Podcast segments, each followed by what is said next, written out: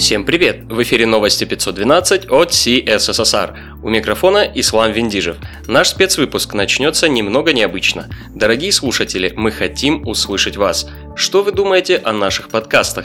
Что хотелось бы добавить, а что убрать? Возможно, у вас есть интересный опыт и вы хотите побывать у нас в гостях. Мы будем рады критике и фидбэку по любому из подкастов CSSR. В шоу-нотах к этому выпуску, кроме традиционных ссылок, вы найдете мой телеграм и твиттер. Пишите, мы постараемся учесть ваши предложения и пожелания.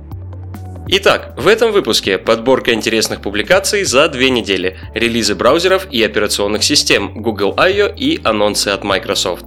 Поехали! Интересные публикации.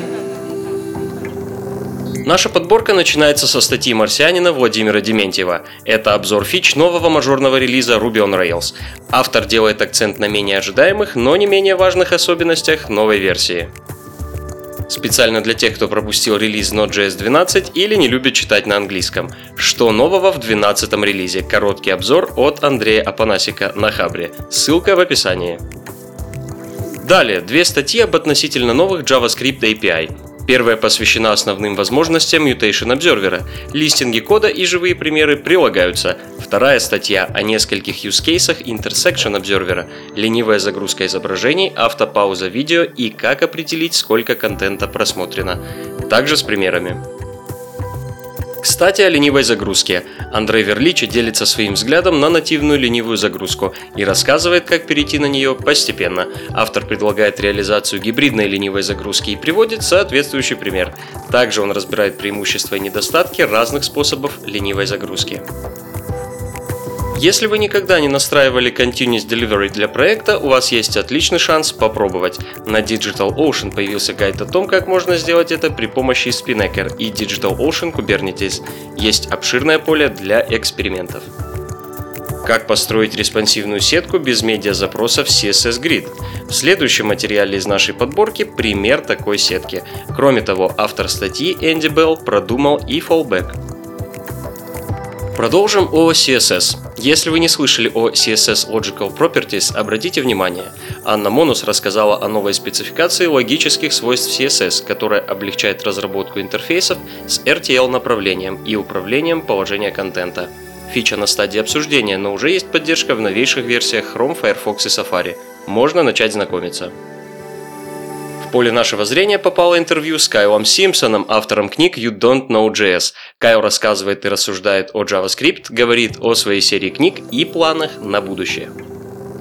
Еще мы обратили внимание на мини-игру про паттерны проектирования. Design Pattern Games проверяет, узнаете ли вы паттерн проектирования в коде на JavaScript.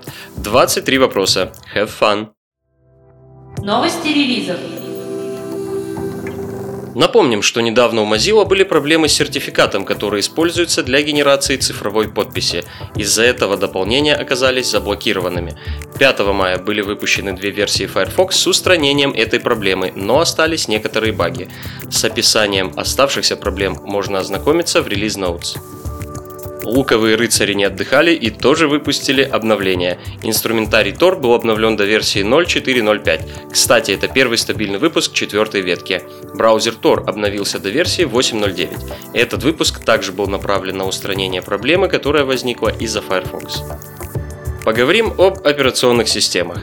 Red Hat Enterprise Linux 8 уже доступна. Компания называет ее Linux для гибридных облаков.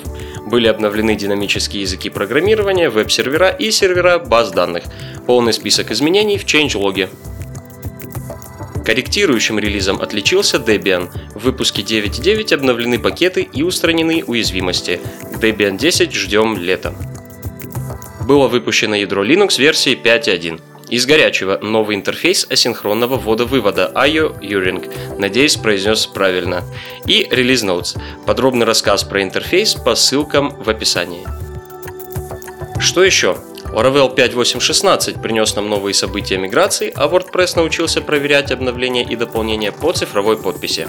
Это нововведение было добавлено в версии 5.2. К другим новостям.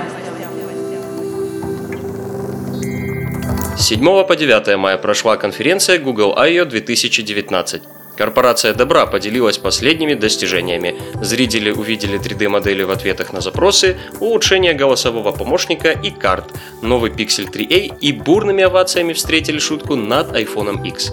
Также компания представила новый смарт-дисплей Nest Hub и поделилась наработками в области искусственного интеллекта. В описании вы найдете ссылки на портал IO и короткие обзоры от Tech Insider и The Verge. Пока мы ели шашлыки, Microsoft не дремал. Была анонсирована WSL 2, наши молитвы были услышаны. К концу июня обещают полную совместимость системных вызовов, полноценное ядро Linux и значительное ускорение. Также компания представила браузер Edge на конференции Build 2019. Показали встроенный Internet Explorer, новый раздел для контента, коллекции и блокировку отслеживающих скриптов.